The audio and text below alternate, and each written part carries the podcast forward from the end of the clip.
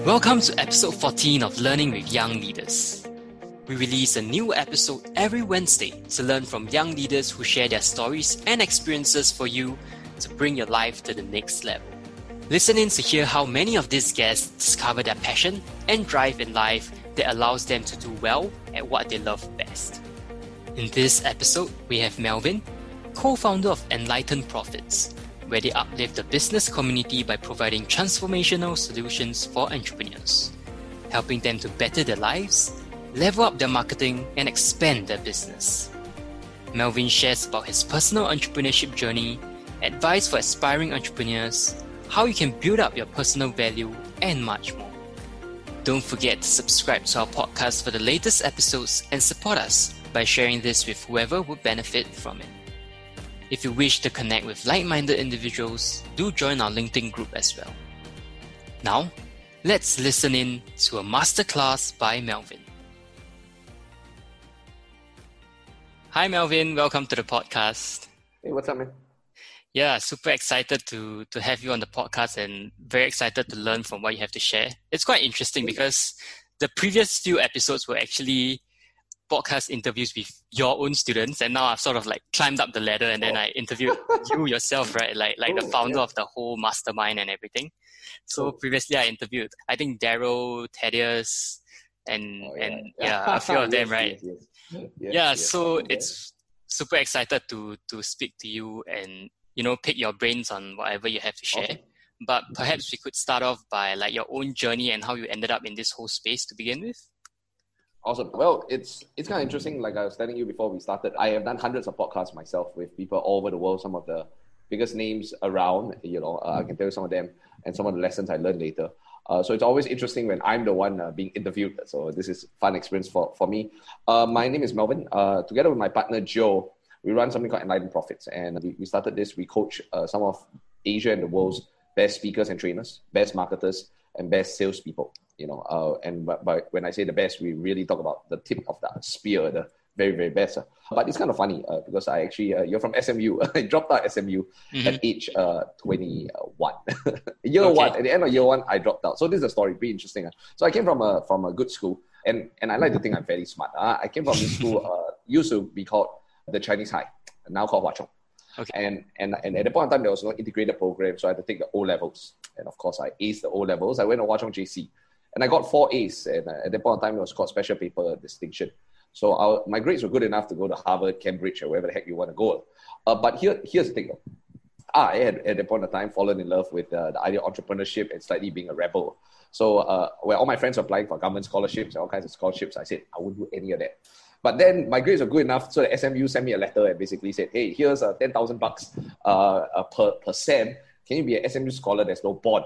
So I didn't even want to go to uni. I want to drop out right after NS and just go and start my business. Kind of uh, interesting decision. Uh. But since SMU offered me ten thousand dollars per sem, I thought, okay, what the heck? Let's just let's just go and do it. Uh, I found out I didn't like it at all. I didn't like it at all because at a point of time, at that point of time, I thought to myself, you know, I want to start a business. Then the profs were all non-business people. So my rationale was very simple. If I want to learn driving, I want to learn from a guy that number one owns a car, and number two can drive. So in my opinion, most of the profs were teaching business but didn't have a business. So I said, what exactly am I learning from a guy, you know, who's a swimming instructor but can't swim? He's a gym instructor but he's not fit. So I decided after six months I want to drop out. Uh, uh, within a year, I like didn't even go for class. I didn't even go for the finals. My GPA when I left was 1.6 you know, I, I I still got a few A's uh, from papers that I wrote with no citations whatsoever. so so I just dropped out. But here's the thing: when you drop out at age 21, right, you start a business, and uh, and and the thing we're going to talk about today is uh, business and marketing skills. Uh, dropping out is the easy part. You know, a lot of people like to say about uh, let's quit a job. You know, let's quit a job and start a business. Well, the quitting part, Marcus, is the easy part. You know, you just send a letter and you can drop out. Drop out of school is real easy. Just don't show up. You know, it's really easy. But what you do afterwards is the whole thing. And that, for everyone listening, comes down to skill sets. If you don't have a skill set and you drop out, your life is going to be a freaking nightmare. Okay, it's going to be a nightmare. The reason is because now, now you drop out. What are you going to do? What are you going to do? So I started a business. I thought I knew a lot of stuff. Uh, I started a business. Uh, the first three months, uh, I started with my buddy Saifu. We started a business, and the first three months, we managed to get warm leads, which means friends and family that we knew to buy our stuff. But Marcus, you run out of friends after a while. Then what? Then you need to know how to advertise, sell, run a business, accounts, hire, lead, sell, uh, team, etc. And we knew none of that, not zero. So the business tanked after a while, and then I was stuck. I was stuck now with no no degree. I was stuck with a A level cert and a rebellious attitude, which meant I didn't want to go and get a job. And I was stuck with not a lot of funds. Now having to do this thing called business. And what ended up was uh, six, seven, eight years of struggle. During the period of time, I tried a variety of things. I tried uh, kids ed- education. I tried all sorts of stuff. I network marketing. I tried internet marketing. I tried a whole bunch of stuff. And the max I made during that period of time was about 800 to 1,000 Sing dollars a month. It was pathetic. And we're not talking six months. We're not talking one year. We're talking like five, six, seven years, right? I remember this one time, uh, things were so bad. There was uh, frequently I would eat one meal a day. So I'll, you know, there's a vegetable rice store called Changchen Cai Fan. I'll go down with about two two fifty, maximum three dollars in my pocket, which meant that I could either you know eat like two ten, two twenty, and buy a cup of coffee. There was like there was a day. Also, I eat up all the food in my house because you know I didn't have money, so I sleep on the couch and eat all the food in my house. So my mom would buy bread back, and I'll just like eat half the loaf because I was that hungry. Also, I remember a few times I went out with with girls. And uh, when you go out with girls and you're young, just like your age, right? You're 20, you're 23, you, you want to take them on dates. Uh, you can forget about dates, okay? A few times I had to borrow money to buy coffee. And we're not talking Starbucks. We're talking like like Kopi Peng. I say, hey, have 40 cents more. I need to pay for Kopi Peng. That was the state I was in. And it was not good. And I had to learn all the lessons by uh, very hard mistakes. I believe, Marcus, in life, you learn by two ways. Mistakes or mentors. And that time I was too cocky or too dumb to find a mentor. So I learned by mistakes, Marcus. I learned not to do something. I learned what hot man by putting my hand on the fire. a terrible way to learn. So, but I eventually got it. And then, you know, I met mentors also eventually. And I now run a, a multi-million dollar business. A year we coach uh, those uh, top people. And I always tell, tell them that each one of them probably have better uni certs than me. But I learned all my lessons on the street. All my lessons through hard knocks and all the stuff I teach might not be the fanciest theory, but it works because I still don't have a uni degree. So I either need to make this work or I starve, and I did a lot of starving. So that's that. A little bit about me. Okay, that was a, a lot of information to take in. I think that's a very inspiring story for sure. I think what a lot of people they see nowadays is like the people they drop out of school and straight away they start a startup. They're just homes, right? That, that's yep. usually the typical stories that you yep. encounter and what what we listen yep. to. But a lot of times you don't listen to like your kind of stories where you actually. Oh, uh, I think my kind of stories are more through. common. Uh, you you don't just drop out. See that, that that Marcus is the myth. The myth is you read these books, right? Uh, Steve Jobs. Uh, you read about Bill Gates, Microsoft, etc. They seem to just drop out of school. They seem to then just around their garage and all of a sudden they make a ton of money. They seem to do that. And I think that is a myth. And if it happens, it is a unicorn, which means for every Bill Gates and Steve Jobs, right, you have a thousand people who drop out and don't make it. Yeah, that's, definitely. That's the reality. So, so as an entrepreneur, you need to be a bit crazy. Absolutely. Because Marcus, if you go and take a look at the stats for entrepreneurship, majority of businesses don't make it. So you, uh, and, and we're talking shockingly, a lot of them don't make it. Okay, we're not talking like, you know, 50 50. No, we're talking majority of them don't. We're talking like 90 plus percent don't, don't make it. Now with COVID, right? Now, have you walked around, Marcus, and realized that a lot of shops are still closed? Yes or no? Yeah, definitely. They, they can't even hey, up. Oh, no, no. Have you realized that some of them are boarded up already? Boarded up means they balik kampung, they are gone already. Yes or no? They are done. Yeah. Okay. So COVID is killing more businesses than even just normal. So as an entrepreneur, especially in this season, for you to say I will succeed, uh, you have to literally swim, uh, go go against the stats. The stats say uh, if you jump off this place, uh, 90 chance, 90% chance you die. You go, well, I'm the 10%. That's what being an entrepreneur is. because everyone else goes 90%, I would do it. As an entrepreneur, you go, well, I'm, I'm the 10%. That's what an entrepreneur is. so you have to be a bit crazy. But at the same time, uh, you, have, you have to understand that at the end of the day, reading the books and the YouTube videos of how some guy uh, just messes around and makes a million dollars in six months is a dream. It is a dream. Most of the time, we are not in that category. That, that that's just the stats. Okay, it's going to be a long, painful journey. It can be shorter with mentors, but but there is that journey. So yeah, that's that for everyone so, watching. Well, was there like a particular incident or or mentor that like sparked your yeah a transformation? Because you you were saying uh, many years, right? It wasn't just a few years, kind of thing. Yeah, yeah, it was. It was. I think in in life, I think in Asian culture, uh, or maybe in Singapore culture, right? Most most people don't find a mentor, right? They think they can do it by YouTube, by by books, by some even some online courses. No, I disagree. I absolutely disagree. Even till today, I make a lot of money, and I spend a good portion of my money on hiring the world's best coaches to coach me. Why?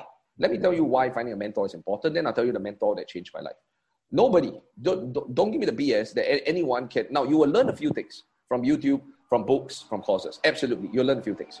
But if you are serious, right, you get yourself a coach or a mentor. Now, first and foremost, Marcus, do you know how to drive? Yep. yep. Would you ever trust your own driving skill uh, if you watch some YouTube videos or, or some Udemy courses? Yes or no? Uh, debatable. Let's just say I will not sit in your car. Okay, if you watch a Udemy class and went inside, I will not sit in your car, and I'll buy a lot of insurance against you because because because there's a difference now. Marcus, did you get a driving instructor, the kind that sat beside you and told you how, how to drive? Yes or no? Yeah, absolutely. Now, do you think that guy was pretty important to your ability to drive? Yeah, I mean, from scratch, you didn't know anything, right? Without the instructor, exactly. you wouldn't know how, how, how does even start. Did it take? How many lessons did it take for you? Wow, 15 to 20? 15 to 20, right? But in 15 to 20, you went from sitting in a car and not knowing how to drive the machine and potentially killing yourself to knowing how to drive. Does it make sense? 15 to 20 lessons, so short, short amount of time, three to four months. You mastered a skill. That's not bad. You mastered a skill in about three to four months. Would it be, be, be fair? Roughly three to four months. Yeah. Three, three to four months. Yeah. That, that is pretty impressive. Now, if you watch YouTube videos, Marcus, you could go three to four years uh, and learn jack shit. You will learn nothing. And then still, you might even crash. That is the difference. Because what a mentor does is what a mentor does is sits beside you. He teaches you skills. He corrects you on the spot. Also, you know that the guy knows how, how to do it. And if you just listen to him, you will get there. Very crucial. Most young entrepreneurs, I realize, uh, they all want to do it themselves. And of course, they want to do it themselves because that's what entrepreneurship is. Uh, you know, they kind of want to succeed by themselves. But except, and have you ever heard this saying, Marcus, self-made? A self-made millionaire. Have you ever heard, heard that phrase yep. before? Yep. Yeah. Anyone that believes that is an idiot because nobody in the world is self-made. For example, the moment you came out of your mother's womb, uh, you were not self-made. Uh, you can walk on your own. Uh. No, a bunch of people coach your ass to walk, right? Then they taught your ass to speak English and Chinese and learn everything you do in life. None of it is self-made. So the fact that you think you can somehow be a self-made entrepreneur is ridiculous. Nobody learns anything self-made. So, so number one, humility. The humility go, I maybe don't know all the answers. Somebody else does. Let's learn from, from, from them. So when I finally got that lesson at 27 or 28, after running into a wall several times and trying to do it myself, which is frankly stupid, I decided to find a mentor. His name was Marshall Thurber. Have you read the book Rich Dad Poor Dad, Marcus? Yep. Yep. Marshall is the rich dad in Rich Dad Poor Dad. Okay. Marshall is Robert Kiyosaki's mentor. So, well, look at my choice of mentor. Not bad uh, for the first one. Mm. so I found, I found Marshall, and, and I didn't have the money to attend Marshall's uh, class. So I actually went to scrap around and borrow the money I had uh, and flew all the way to Melbourne to study with Marshall. And, and, and within a short amount of time, Marshall, by, by the way, is, uh, is also Tony Robbins' mentor. So within a half a day, I knew I made the right decision to be here. Marshall changed my mind, changed my ideas on business in ways I cannot even describe. At the end of which, right, I decided to ask uh, Marshall whether he could be my mentor. So I walked out to him and said, uh, "Could you be my mentor?" Now there was, of course, an investment and a fee involved, but I thought it was it, like what was the opposite of that? The opposite of that was to go back and spend another seven to eight years struggling. I say, screw that. So so I I, I managed to work out a payment plan with, with, with Marshall and, and I and I joined him. And I joined him and I tell you that one year, in that one year alone, I went from making 800 to 1,000 bucks, right, to making my first five figures per month. You see, Marcus, in entrepreneurship, you don't know what you don't know. No, there's something called Johari's window. So you're going to go deep a bit. Uh, very entertaining call. So, I'm happy you interview all, all, all my mentees uh, and coaches, uh, but it's going to be entertaining. There's something called Johari's window. There's four parts to Johari's window. There's one, one called I know what I know, which is cool. That's not that's knowledge. Then there's unconscious things that, that you know. God, I know what I don't know, which means you know you're aware of things uh, that uh, uh, oh no, it's I don't know what I know. I don't know. So I know what I know. There's a conscious knowledge. Mm-hmm. I don't know what I know, which is unconscious at the back of your mind. You get some secret skill that you have. Then there is that awareness, that awareness whereby you're aware you don't know something. I know what I don't know. Okay, I know that I have a knowledge gap in here. Marcus, in entrepreneurship, the thing that kills you uh, is you don't know what you don't know. When you don't know what you don't know, right, that means you're completely unaware. It's very, very, very important. You're not even aware of its importance or its existence, and you walk right into it and you die. and yeah. the thing about entrepreneurship, Marcus, is mistakes, uh, unlike school, don't just cost you an F. Every mistake in entrepreneurship costs money. And sometimes it's money that uh, you might not have to uh, pay back. so this is why you humble yourself. The first key in entrepreneurship, humble yourself. admit the fact that you don't know everything and go and seek help.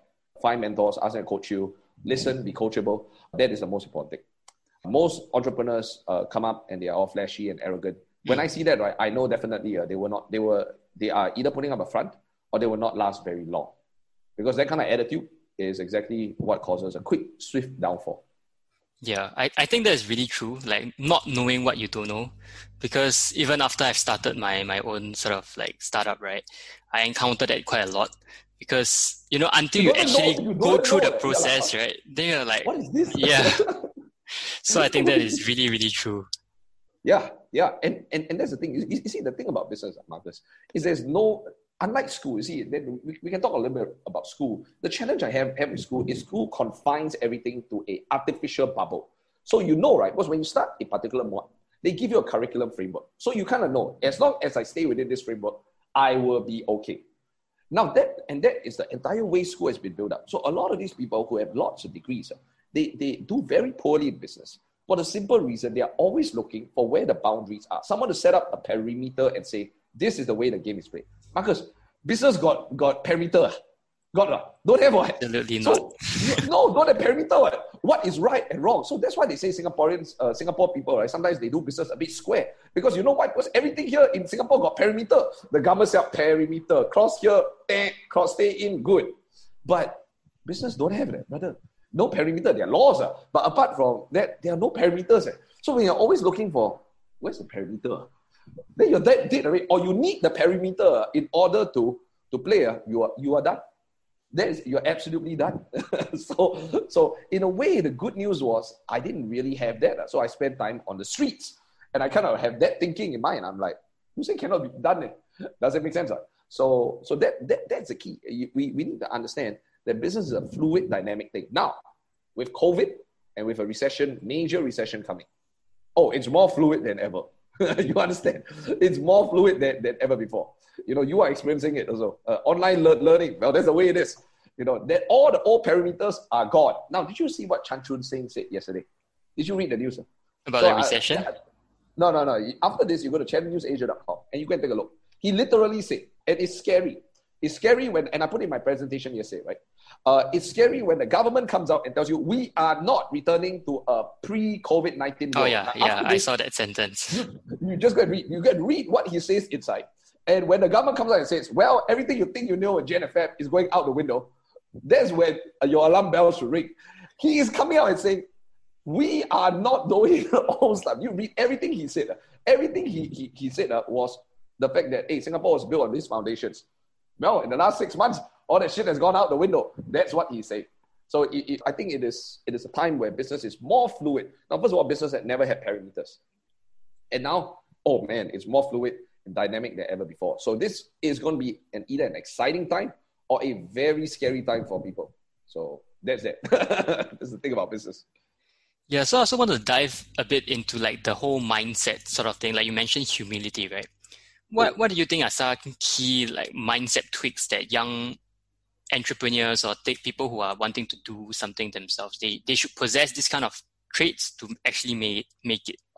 Okay very important. Number one scrap the fact that there's a young entrepreneur or old entrepreneur. The day you call yourself a young or old entrepreneur right uh, or, or a seasoned entrepreneur never first key never define yourself by age. Uh-uh right? I i have coached uh, david thaddeus right? Thaddeus starts his digital marketing business he's probably the same age as you. He has he's clocking five figure months now right? And the first number is not one right? So is he a young or seasoned? No. Scrap, scrap that. As a young entrepreneur, majority of the time, the mindset is what I'm young, therefore I need to start slow. I need to start small. Not true. Market doesn't care whether you're young or old. Market doesn't care if you're black or white. Market doesn't care if you're male or female, tall or short. Market only care about one thing. Now, Marcus, when you buy stuff, uh, you care. The guy is young, old, male, female, gay, straight. Do you care about this kind of thing? What do you care about? As long as it's good. Product yes. is good, of top quality. you don't give a shit. All right. The only thing you care about is more specifically, this is why I teach at X, X, X Factor. The most important thing you care about is the fact about whether this product can solve your problem. That's the most important thing. If it solves your, your problem, that's all, right? So here's the thing. When you start buying into the idea of young or new versus seasoned, no, no one cares. In a soccer game, ah, Marcus, you start playing soccer one day ago. I play for the last 20 years. If you score more goals than me, do you win? Yes or no? Yeah, so the experience count for what? Nothing, zero. Now, it might be, help you make better decisions, but there's every time you do business, there's a chance you might win. So scrap that shit about young or old. See, the number one mistake young entrepreneurs make is they play too small. Because why? Because they're like, oh no, I just joined. Market don't care. Number two, most seasoned entrepreneurs make is they think uh, they are just going to win uh, because they are seasoned. Hey, market also don't give a shit. the only thing market cares about is uh, does your shit work? Does it help me? That's all. That is all. Do you you you are supposed to have a face mask, right, Marcus? Now, do you care the face mask company started producing that shit one day ago? Or has been producing it for 10 years? You don't care as long as they cover your face and uh, serve its function. You're buying it. Hey, it's a good deal. That's the way business works. So first key, never about young or old. It's always about whether what is the market facing right now, and can you solve their problem.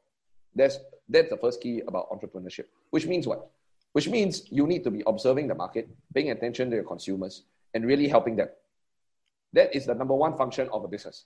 The number one function of, of a business is not all the operations or all no. Number one function of a business and the existence of a business is to observe the clients, the co- consumers, the customers, and make sure that you continue to solve the problem. Marcus, if a business continues to solve the client's problems, especially present problems, and even future problems, do you think they'll be in business a long time? Yep, definitely. Of course, of course. now, here, here's the thing, Marcus. When you're growing up, your parents ever tell you uh, money is earned? Did they ever tell you that? Hints of that, I would say. Yeah. So first of all, money is never earned. Money is given. Money is given in exchange for value the whole idea of business, right? Hope uh, everyone is getting an education. Or so going. By the way, I cover all of these in my X Factor class. Uh, so, mm. so I'm going to give you snippets of it. Number one, money is never earned. Because if it's earned, it's, it almost seems like earned from where, who, what. No, money is never earned. Money is never earned. Money is given to you. Money is always given to you in exchange for value. So you want, by the way, there's no such thing as money. There's only currency. Current, because if you look at look, you accept Sing dollar, am I right, Marcus? or Bitcoin, depending on you accept, or your stuff. That's a currency. That is not money right? In Malaysia, they use ringgit. So you, you accept currency, you get currency in exchange for what? For value. Does that make sense? So if you provide value, you get currency. So how do you get more money? How do you get more currency? Very simple. Provide more value. Value will always follow currency. Marcus, ask you a quick question. If, if you take my currency but don't give me value, what is it called? You, you just not be, be satisfied with whatever you're it's getting. It's a scam, bro. Yeah. It's a scam. I take your money, I give you nothing, it's a scam, lah, huh? Okay? It's a scam or robbery. Okay, now if, if, if I keep giving you value, but I don't take money, so now I'm either a charity, an NGO, or sooner or later I'll be broke. Yes or no? Yep. So do you see, you know, the world works in a beautiful exchange. I give you value, you give me currency. I give you more value, you give me more currency. Super simple. Even if you work in a job. Now, Marcus, I'm going to review something the listeners here. Because a lot of them have this bullshit thinking that is harming their thinking. Marcus, what do you think most people think uh, they give in, in exchange for money in a job? What do you think they, they think they give? Time?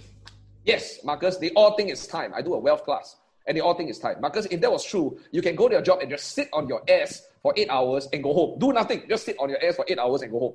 Is that true, Marcus? Do jobs pay you for sitting on? No. Do you realize even in a job, you're paid for what? Value.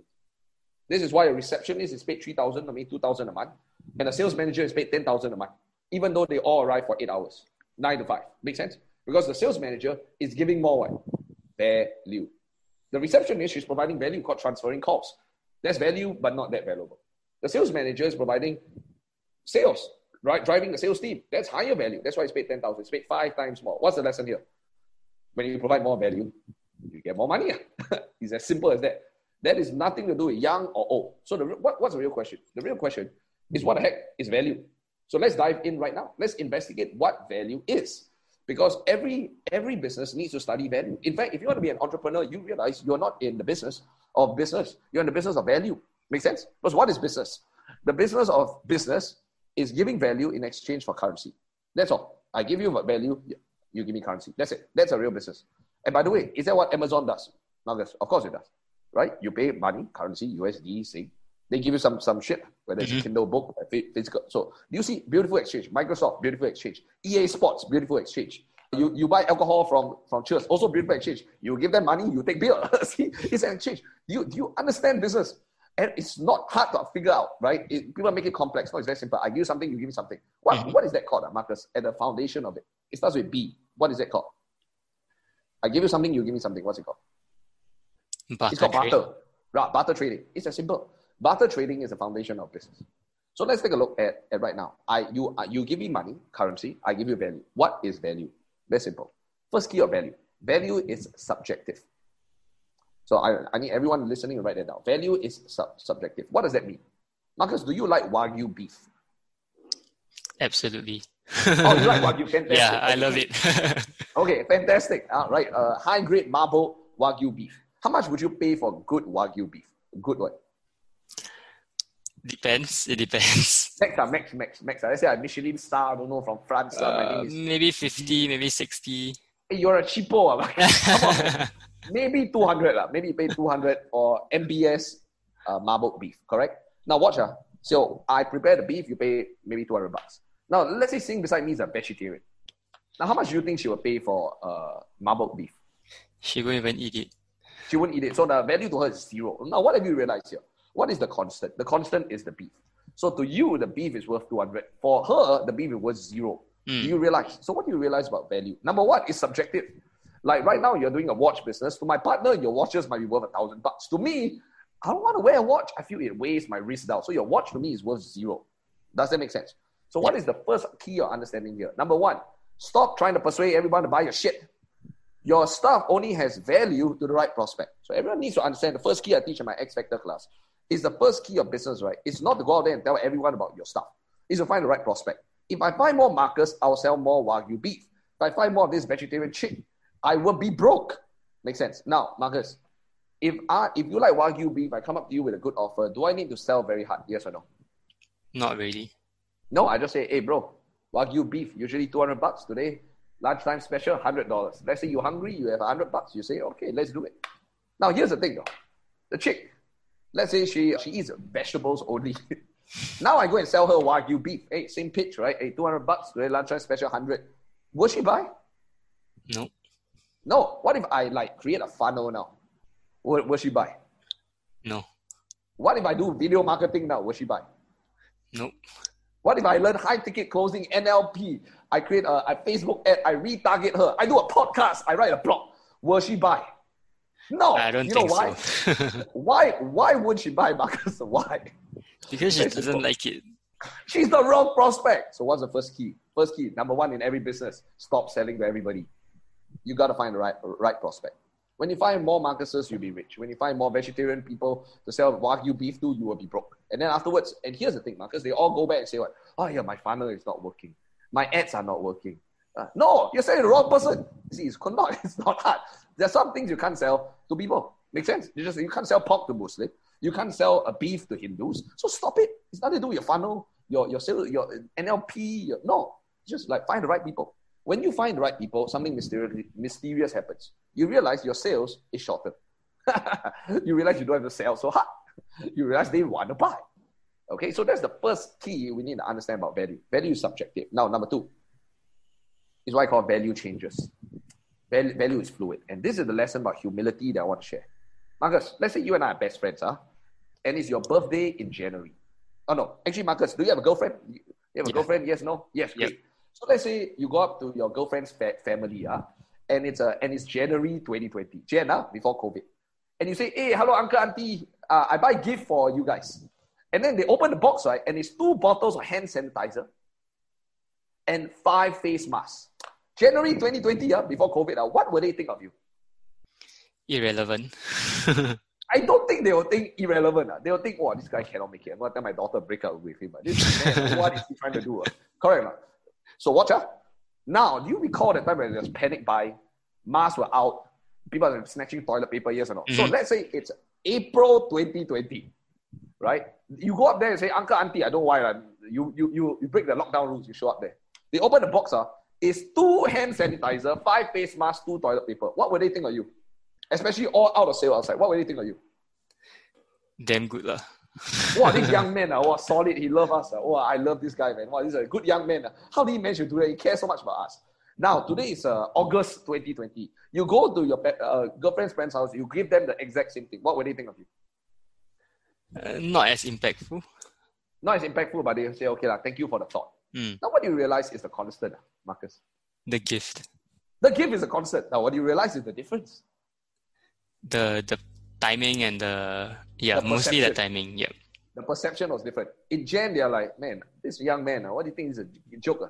Then in April, three months later, they're like, oh my God, thank you, sir. Thank you, young man. Wow, he's a good young man. Then now they're like, all right, cool. Thanks for the thought. Appreciate it. Please put it at the kitchen table. So you realize, what does this tell, tell you? Please, please write this down for everyone listening. There is no permanent value. Your product has no permanent value. What does it mean? That means uh, it can be hot for one moment and then not hot for another moment. Have you heard of this thing called a fidget spinner, Marcus? Yeah. Man, that shit was hot for a while. Huh? Yeah, absolutely. that shit was really hot. For... Then afterwards, what if you bought a thousand of that? Then after it passed, uh, what happens? Uh? Now you give the people, they also do what? hey, sorry, uh, my house a lot, this kind of thing. Uh, sorry. You realize that. Uh, so you realize, do you see what business you require humility? Because can you think your stuff will be hot forever? No, eh. it's not. You remember uh, this, this mask also, the N95. Now, I know a lot of people wear face masks. Uh. you recall uh, this time Singapore got haze. Uh. The PSI go up to 300 plus. Uh. Did you recall? I think it was like a few years ago. Yeah. Right. That, that time, uh, N95 masks. Now, you know, at the peak of the PSI at 300 plus, uh, you know how much one N95 mask was? $10. Because you didn't want to walk out and breathe haze. Eh. When you come back and you cough non-stop. One mask uh, is $10. Now, the moment it passes, uh, one tub uh, inside got 30, 50, uh, is like 12 $15. You see it? You realize this is the way business is. Now, at that point of time, let's say you, you, your girlfriend, let's say you guys have a kid or so, blah, blah, blah. You saw online on Qoo10, one N95 mask, $10. But then your alternative is cover your own mouth or fall sick. Would you buy? Yep. You would, right? you see? Right? You might not be happy about it, but you will still buy it. Because the thought is like, if I, if I don't buy this, uh, correct? You will still yeah. buy it. What does that tell you about value? Value is fluid, which means what? It changes from moment to moment. So this is why during this whole recession time, the most important thing right, is to solve people's present problems. If you solve a problem that doesn't exist or is not important right now, nobody will give you money. Remember, money is given in exchange for value. And if your shit is not valuable, which means they don't think it solves their problem right now, it probably solves a past problem or it solves a future problem, they will not pay you. Here's a past problem that we all had. It was called entertainment. Marcus, it's called entertainment. Remember Jan and Feb, you had goals to travel the world this year. maybe you go and have a, maybe pop by a club once or two, have a drink at a bar, you know, watch a, watch a movie, correct? Mm-hmm. Maybe go Disneyland or some place like this. Well, you want to buy a Disneyland ticket now? You think it's relevant? No one's buying that shit. Because all you can think about is what? Uh, either I cannot go or cannot COVID. Correct? Mm. Now, did you recall in Jan and Feb, you know what, what had the highest value? You always know influencers do it, right? Business class ticket. Correct? Every person see business class will take 200 pictures and then put, put Instagram. Now, Marcus, you want to see business class ticket now? no. No, uh, because airplane now, last time airplane business class equals luxury.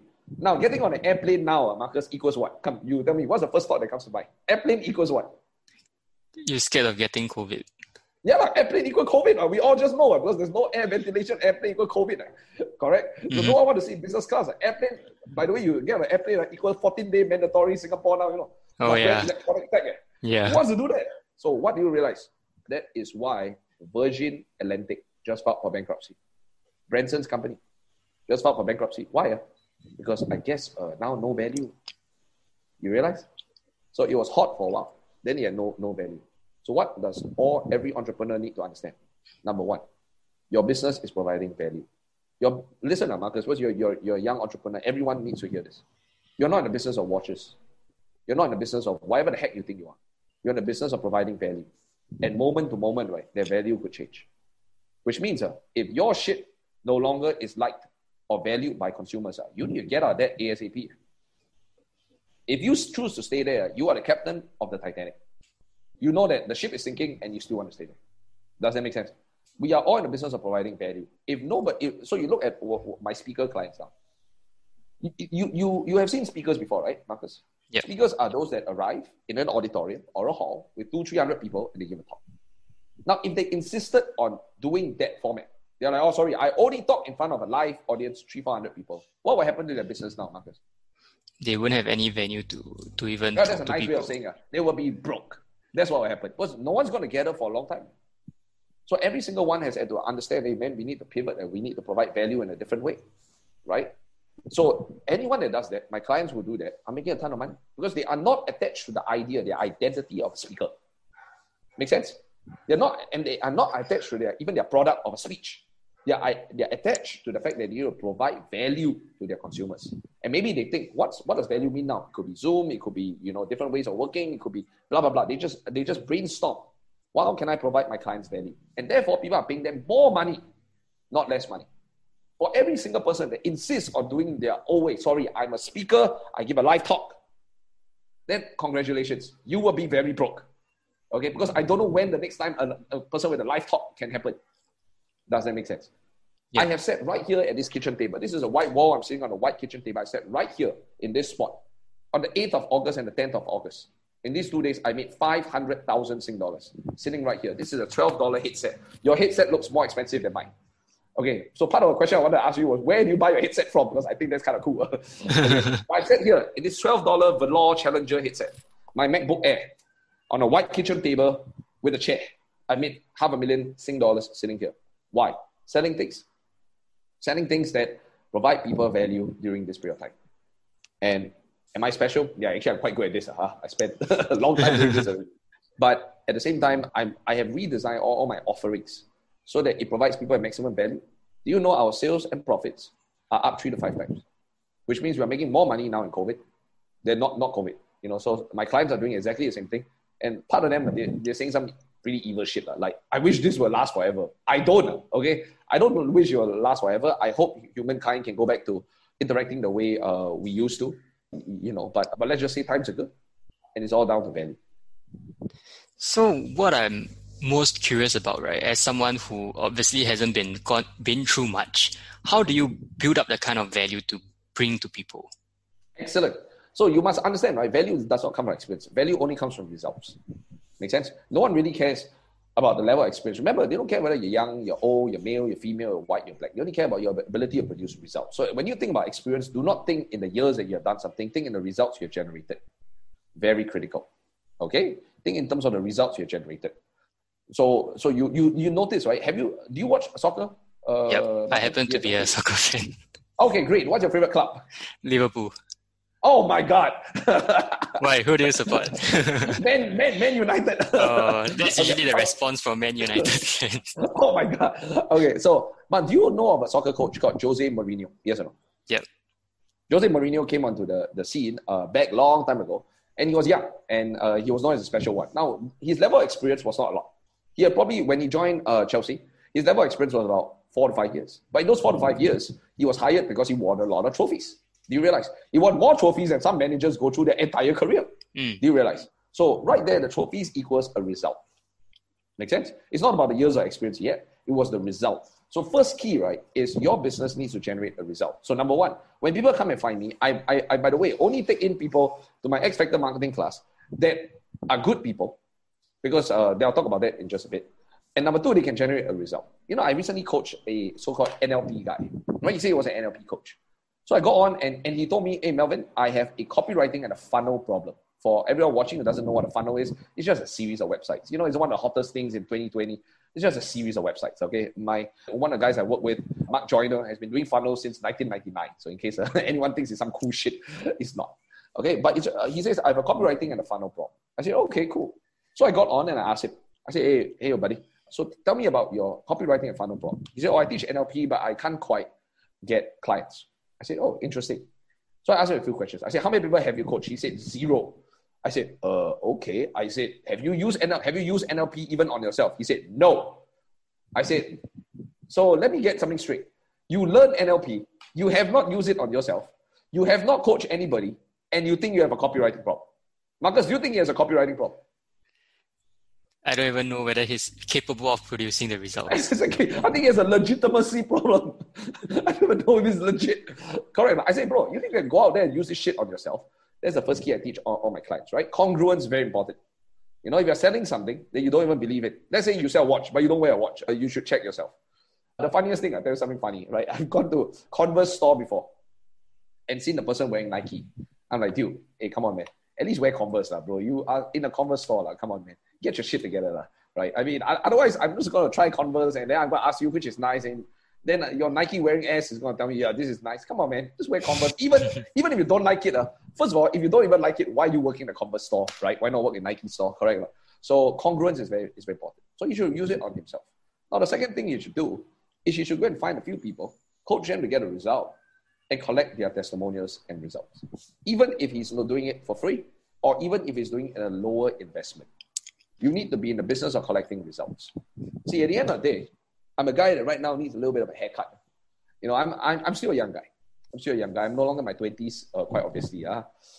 Uh, but I'm, I'm a young guy. And most of the time, there are people who have done it, done uh, marketing and you know coaching far longer than myself. But let me tell, tell you this: they do not have the results I've generated. If I showed you some of the stuff that I've generated, people go, "Oh shit! Wow, he's really good." That's exactly it. Okay, so it is the results that make people come, not the years of experience. I think that's the one thing that every salesperson gets wrong. They love to tell people the awards they have won. Have you seen this kind of real estate or insurance people? They like to tell you how many awards they've won. Do you give a shit? You don't. All, all you care about is can this person help me? I don't care if you won 10 awards. Right? Number two, they also like to tell you their years of experience. Gee, I don't know. Eh? I don't really care. Can you help me? That's the only thing. Make sense? So it is not in the years of experience, it's not in the awards, it's the ability to generate a result. We always find people that can generate a result because that gives us what? What's the word? The what this starts with V. That's validation value. or value. value. Value. The moment they can generate a result, they solve our problem. That's value. Then we'll pay. That's all. So everyone needs to understand, focus on, on value. We are in the business of generating value for our clients. We do that, we'll be in business forever. We don't do that, we'll be out of business very soon.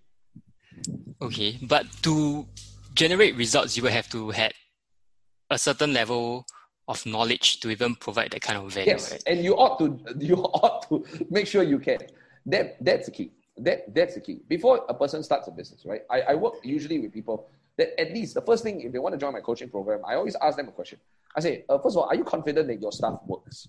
Can you generate a result for people? So let's start all the way back. How do you generate a result for people? Let's say you are really a startup very, very simple. Okay, number one, you must have some element of knowledge, right? So this is, if this is step one, right, find people to help and collect proof. Uh. Let's start at step zero or step minus one. Let's go all the way back. How can we even start, start a business? Number one, okay, uh, here's what I'll tell for everybody. Number one, find, find something you're passionate about. Very, very critical. Find something you're passionate about, but not only just you're passionate about. Find two to three things you're passionate about. Okay? Passionate about means means what? It means you will still do it even though you get, don't get paid. I'm going to simplify passion in the easiest, most street savvy way possible because I come from the streets. Huh? You will still do it even if you don't need the money. Marcus, I don't need the money now. Let me tell you this. Huh? I'm wearing a, my expenses, by the way, very low, super low. Uh, apart from paying for coaching and top people to help me. Otherwise, I don't own a car because I refuse uh, to pay for a vehicle that costs four times more than in Malaysia. I just don't understand. Our country is smaller and I need to pay more to drive from traffic light to traffic light. I, I don't get it. So I have no car. I have no watch. You know, I cut my hair at a K cuts. Some uh, 10 $10 haircut, please. So I frankly have low expenses and a lot of money. So I really don't need the money. In fact, if I wanted to be like some of the, my investor friends, I probably have enough capital, invest it savvily, and basically I just can live off my returns mm-hmm. for the rest of my life. So that's that. But here's the thing. Why am I still doing this interview with, with you? Because most people hustle because they want the money. But I have enough money to live off that, and my expenses are low. So very good. Why am I doing this? But I like it. That's it. I enjoy it. It's my passion. Because you realize after a while when you are financially free, which means your income exceeds your expenses, you still have 24 hours a day. Then what you got to do, do with your time? There's only so much Tanjong Beach you can go to. There's only so much uh, drinking or eating or watching Netflix or whatever the heck you want to do, you can do. Mm-hmm. After a while, you're like, man, what do I want to do with the rest of my life? And then you start to pursue a passion. A passion means what? I do it I collect the money because I deserve it, but I do it because I love it. In fact, Marcus, I work till pretty late. I, I work really late every single day.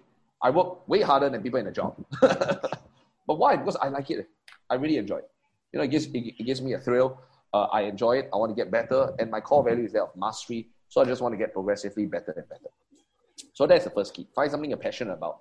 Because when you're passionate about, which means you do it even though you're rich, uh, you will be very, very good at it. Then you'll be able to provide value and then people pay you a lot of money. That's the first key. Number two, you need to marry this passion to solving a relevant problem. To solving a relevant problem. You know this passion is only, so what's the difference, uh, Marcus, between a business and a hobby? Now, hopefully you're passionate about both. You, you see, now, see the, my, my beauty is making things that are very complex are very clear. You know what the difference between a business and a hobby is? They're both passionate. Just that the hobby, uh, nobody will pay you. Mm. Ah, so you can do it. Then the business, uh, somebody will pay you. Ah, you see? Makes sense, right? so the hobby, the hobby you do, do for yourself. Because that is a personal passion. I mean, nobody will pay you. And Mm. nobody care. But a business is a profitable passion. You see, a hobby is a personal passion. I do for myself. A business is a profitable passion. I do when people pay me. There's a huge, huge difference. I bet you're learning something also. Yeah, definitely. Huge difference. Okay. So number one, find find out two or three, four things you're passionate about. Number two, ask yourself which of these people pay you for. Now, why would they pay you? Because you solve a problem. Okay. So if yours is don't know designing clothes for hamsters, but nobody will pay you. But that one personal passion. ah, Do do for hobby. Saturday, Sunday you do. But if you do some, something and people will be like, oh my God, hey, gee- geez, it solved my problem. I want to pay you. Great. Then the one a business, profitable passion. Mm. So that's that. So that, that's the first key. Start over there. Now, then the next key is I want every single person here to, even before you want to start a business, right? Remember, you need value in exchange for currency. Uh, get good. So you notice that every single one, every, single person has been amazing. They have apprenticed under someone great. At the start, you need to learn some skill set. At the start, you need to be like my guy over here who has the funnel problem. He needs to, hey, he needs to go out there. He needs to learn how to do. Let's say he wants to be an NLP coach for you. He needs to really know how to do NLP. He needs to coach some people, and he needs to slow the heck down and get some kind of proof. Because otherwise, it's going to be really challenging. So he needs to maybe spend one or two years. He needs to humble himself, develop a good product. You see, you don't need the world's greatest product, whatever that, that means, but you need something that works. ah. Mhm. I think that's what a lot of people don't understand about business. ah. If you have nothing that works, you can't sell shit. Because then you'll be exposed and then people will want a refund and you end up on mothership.sg. That's not a good, a good place. you know that's true. So you need some shit that works, okay? So you will need to spend some time, apprentice under someone, and learn something. You know, I don't care if it's painting, carpentry, making watches, at teaching, coaching. You need to do it. You know, I have paid my dues in terms of that. And so I'm good at what I do. Uh, and then afterwards, then we can talk about setting up a business. Because you need to provide value. And if your shit doesn't work, which means you're not good at it at all, then you provide no value right now. Make sense? Then the other key is if you are in that position and you, but you want to start a business, what you could do is then you can do affiliate marketing. Affiliate marketing means you sell other people's stuff. Mhm. Usually that kind of works out as a dual thing. Let's say, for example, you wanted to both learn from a master and you wanted to make money at the same time. Then I would recommend you sell the master's stuff. Does it make sense? Because that allows you interaction with the master. At the same time, it allows you to generate an income, knowing that you're selling something that works. Sometimes that could work out. I think that is the argument sometimes people have for, for being a salesperson. You sell something that works, right? You know that Tony Robbins uh, started out by selling his mentor Jim Rohn's tapes, allowed him a chance to hang out with Jim Rohn, uh, who's no longer with us, but learn from Jim Rohn, but also generate income knowing that he was selling something that was credible. Now, I used to sell a kids program known as SuperCamp. I made about $3 million for them in five years. It also gave me a chance to learn how to conduct programs, how to teach, how to pitch, all at the same time. So it might be a good avenue to begin, especially when you're starting out and you don't have much experience. Yeah, I think that I think that's quite an interesting concept. Never thought about it that way. Well, I don't have theory, I don't have theory, yeah, bro. I only got street stuff. Every, by the way, everything I say works. You know why? Because I got to use it. I use it. I have used it. I teach people to do it. They use it. They make money. So everything I say works. They are very simple to understand. You, let me tell, tell, tell you why. I'm a, I'm a proponent for, see, uh, occasionally I pepper in uh, big words. I'm a proponent for simplicity. I'll tell you why. Have you ever done any kind of martial arts before, Marcus? Boxing? Uh, maybe when I was very young, I used to do wushu, but that was like in primary school, so that was Okay, long cool. ago. if you have ever been in a fight before, you realize, or, or let's say you, you know, because I, I, I- take boxing, right? So if you have ever been in a fight before, you realize that it never quite goes the way of the action movies. No one flies from wall to wall Mm. and do fancy moves, none, zero. Usually it's pa pa pa, three, four moves, uh, then you are either standing or you're down. That's it. You know, it's, it's not very complex. It is not like, you know, a roundhouse kick, la, flying. No, no one does, does, does that kind of shit. Never. So you realize that there are things that are complex. They usually don't work in the real world. If you were to sit opposite a person right now at Starbucks and sell something for five to seven minutes, and let's say I teach you a 30 step system, you can immediately take the textbook, throw, throw dustbin. Waste time, man. Do you think, first and foremost, uh, you will remember? No. No, it's too complicated. Yep. By the way, the 30 step system uh, implies uh, The guy needs to follow the exact sequence eh, for it to be right, for, Yeah. for it to work. Eh. Do human beings obey the sequence? Yes or no? Are they robots? Marcus, do, No. are, are they? No. The moment the guy start out ah, and he goes, let's say he sits down and you're supposed to greet him a certain way, pitch a certain way. No, he sit down and say, hey bro, I only got seven minutes uh, because my wife is giving birth. Then straight away, never practice the scenario. Goes out the window, the 30 step go out the window, now you're screwed. Do you realize? Does this happen every day in business? Yes or no? Of Things don't always go the way you want. oh, no, things rarely go the way you, you want. Sometimes they do, but oftentimes they don't. And because why human beings are dynamic. You know, someone comes in, they behave in a certain way, you meet some weird people, they never go according to plan. So what happens when you learn 30 steps? It doesn't work. ah. What what do you then learn? You're gonna learn simple, proven principles. Because the moment you understand the principle, you can what? Mix and match. You can adapt. You adapt the person. You know, I need to drive towards this outcome. That's it. Instead of being very rigid. Because if you're very rigid, right, you rigidity implies that the other person must behave in a certain way for it to make sense. I punch this way, he put his face there. What if he doesn't? Then I'm screwed. Eh?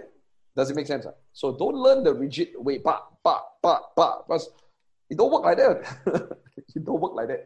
You know, in a street fight, by the way, it's very dy- dynamic. People don't stand and fight ah, like, like martial art like that. They can take the thing on the table and throw at you. ah. That one, allow or not? Allow or not? Allow it. Correct. or? It's a street fight. Right? But if you fight too long in what we call competition matches, ah, where it's all like bowing, huh, someone blow the whistle, then you confirm get knocked out. Mm. Because in the street, which is complete best metaphor for business, that's it. Who say they cannot? Who say they cannot grab the beer bottle over here and throw at you? Who say you cannot throw a chair at, at you? Do you realize that is the world of business? It's fluid.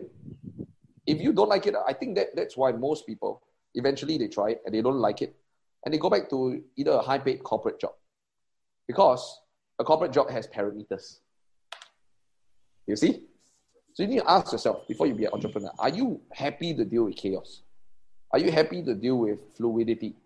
Are you happy to deal with change? If your answer is no, ah, I my suggestion find a high-paid corporate job, because if you work hard uh, and you have become an intrapreneur, intra means what? You operate well within the parameters, You do well. You can still make a very good living. You can still make 20, 30k a month. You know, you make the company profits. You take a percentage of, of that. Do that. Because this game is hard. This game is ever changing. This game, there's no constant. You win one day, you lose one day. this ga- and there's no end, bro. There's no end, right? For most people, this is the life. eh. Are you sure you want to do this? For me, I can love it. I love it. I like it. You know, but for but for some people, they don't want. They want a quiet, simple life. They want a peaceful, predictable life. They want a life where they can come back and put work aside. Marcus, as an entrepreneur, do you ever put work aside? Not really. Not really, right? Have you ever been there with your girlfriend before? Hopefully, she doesn't listen to this podcast. Let's make sure she doesn't.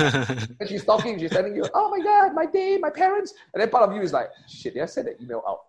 Oh no, that's a great idea. I need to write that down." Oh yeah, actually, I never thought of that. Has that ever happened to you before, Marcus? Not always. Smart answer. Happens all all the time. You're talking and you're like, wow, that's a great idea, and you write that down. you, you know, so that's it. But so the so when you work in a corporate uh, job or you work somewhere, you have the ability to to segment, partition your life, and just say, you know what, work's done. You can tell people, hey, you know what, don't contact me. Next ten days honeymoon. When as an entrepreneur, shit, you contact yourself every day with brand new ideas. You're in the shower. Have you ever had the shower ideas before you Yeah, shower? Definitely. Oh my god! And you write that down. Then, then you're running out, writing things down, scribbling. Then people are like, "What the hell is Marcus doing?" Right? No, see, people will not un- understand. So I are, they are the, to mention some of these things. As an entrepreneur, the journey is lonely, unless your parents and the people around you are entrepreneurs. Most people are not. Most people are not. Right? The reason I created X Factor is to give all my elite people. And when you're an elite entrepreneur, you operate on a different realm, a different plane than other people. Right? As an entrepreneur, it's kind of weird, especially other people in the job. They don't understand why you're working so hard. They don't understand why it's 11 p.m. now and you're still hustling and having new ideas and doing things. Because for them, work ended at 8. So you spend the last three hours drinking or net Netflixing. They don't understand. They don't understand why you sometimes ask questions like, hey, what day is it? What's an entrepreneur? You roughly work every day. There's no such thing as weekend. Or what is a weekend? you don't understand. You know? Whereas for them, it's like, oh, TGIF. I don't understand what TGIF is. I really don't understand. Because I work harder on the weekends because it's actually a good time to work. you, you know, so I don't understand what TGIF is. And you need to be the one person that, that you know, that is different. Uh, you need to have family and friends, you know, asking you what the heck you're doing. At the start, maybe you're not making any money. You're faced ridicule, and people ask you, "Hey, Marcus, hey, this business you make how much?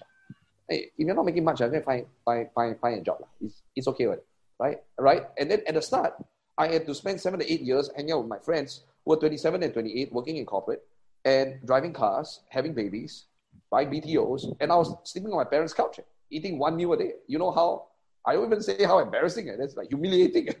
it's just uh, and and and, the, and the, there was an uncertainty. Like, was there any guarantee that I would make it? No, eh. none. Makes sense. Right? You start this this business of yours, got guarantee. Eh? Anyone say you confirm will make it? None. But you realize at least in a job, there's a guarantee that you work at the end of the month, somebody pays pays you. Yes or no? Yep. You see, so you need to sign up for. You need to be a very strange person to be an entrepreneur. I think that's my, my conclusion here. right? And, and as an elite entrepreneur, you need to take all these things and take it to a higher level. And very few people are willing to. But here is the payoff. Remember, world works in exchange. Huh? The payoff is this. You make a lot of money. And you get to make a lot of impact on, on the world. And you have to decide if you're willing to pay that price. Yeah, okay. there is a huge price to play. It's like being a, a World Cup champion. It's a huge price to pay. Mm. Or being an Olympic champion is a huge price to pay. Well, the payoff is good, but are you willing to do the work? So that's that's that. I want everyone listening to this uh, to really consider. You know, entrepreneurship is uh, very sexy uh, these days, but uh, they don't really tell, tell you what's involved. yeah, I think it's becoming a more like hot thing nowadays. Yeah, most people are not suited for it. It's just don't, don't. I think majority of people, in my opinion, are suited for a high paid corporate job because they get the elements of thrill, they get to still do things, they get a good income, and they get predictability, and they get to like you know put things aside and go and uh, go and be with their family. As an entrepreneur, right, there is no off switch, and you, you know, and sometimes things are unpredictable. You never see it coming, you know, and you need to be wired in a certain way, and you need to want this. See, it. one one final thought: this is that most entrepreneurs do it for the money and the moment you do it for, for, for the money, you start to realize, uh, you realize that, Marcus, the deeper you go into something, uh, it doesn't get less, uh, it gets more. so if you did it for the money, now you make the money, but you're like knee deep inside, or waist deep, or neck deep inside. It's very hard, hard to get out. So think carefully, like, is this what you want? If this is not what, what you want, it is fine. Eh? You can still have a nice car, a nice uh, family, a nice everything, working in a high paid corporate job. You know, so always ponder is this what you want? And then the moment you decide this is what you want, don't bitch moan. You signed up for this. It's like you signed up to be a commando. So when you're right there in mud and not sleeping for 10 days, hey, think to yourself, I signed up for this. Uh, so don't bitch. you agreed to do this. Uh. Nobody forced you to do this. Uh. So that's that. Unless if you're in NS, uh, then, then they force you. okay. Is there any final things that you want to say to people? Uh, I think that was it really. Uh, I think everyone listening, right? Really consider if you want to be an entrepreneur. Now, if you want, then then commit to it. Commit to it. Understand you signed up for this life. Understand that it will be challenging. And understand you're signing up potentially for mistakes, hunger, low income, watching your friends party while you are hustling, not getting results for a period of time. This is part of the game, right? You, you have signed up. See, your, your friends have signed up to to sit on the on, on, on the sun chair at the beach you have signed up to be a commando. So when you look at them enjoying coconut and basically getting a suntan, um, and you are knee deep or like, you know, entirely covered in mud, understand this is what you signed up for, okay? And embrace it.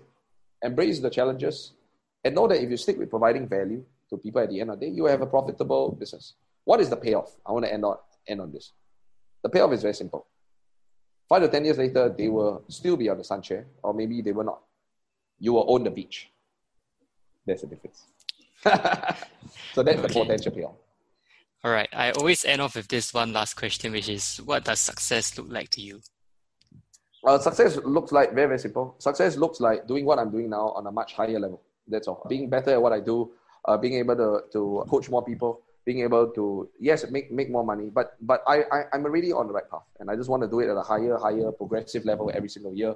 My, my dream is at the end of the day, I know I'll be phenomenally wealthy right? We are talking maybe about nine or ten figures. I perfectly okay with that. uh, but but but here here's the thing, Marcus. We cannot bring the money with us. And so the one thing that would uh, mean a lot more to me than just the money is is the legacy. Knowing that I've made a difference to people, and after I'm gone, that uh, people still pass on and impart and are benefiting from the wisdom uh, that I have passed to people. Which also, by the way, is the reason I chose to do this podcast, so that I can pass on some of these things to you, your audience, and uh, all, all, the young people. Maybe there is a Melvin in, entre- uh, in, in SMU right now, and maybe this podcast you will listen to. so that's yeah. All right. Thank you so much for this. I, I felt like I had a mini crash course on, on like a master class, right? And I really like how you have your perspectives on impact and not just chasing the money. Because I feel like oh, yeah, yeah, yeah. there is something a lot of people are stuck in, in the whole money, money cycle, right? And it's just something I don't really agree with myself also. So yep. it's definitely nice to hear that that point of perspective. But thank you so much for doing this hope the listeners get to benefit a lot from it. And yeah, I'll catch you soon.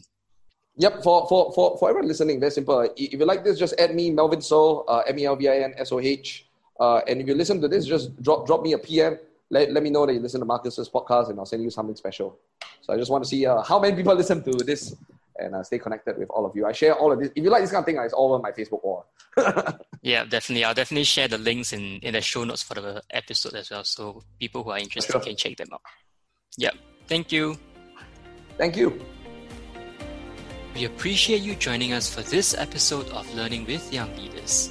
Be sure to rate, review, and subscribe to the show and visit sekonioriginal.com slash podcast for more resources based on today's topic. That's sekonioriginal.com slash podcast. Until next time, stay curious, keep learning.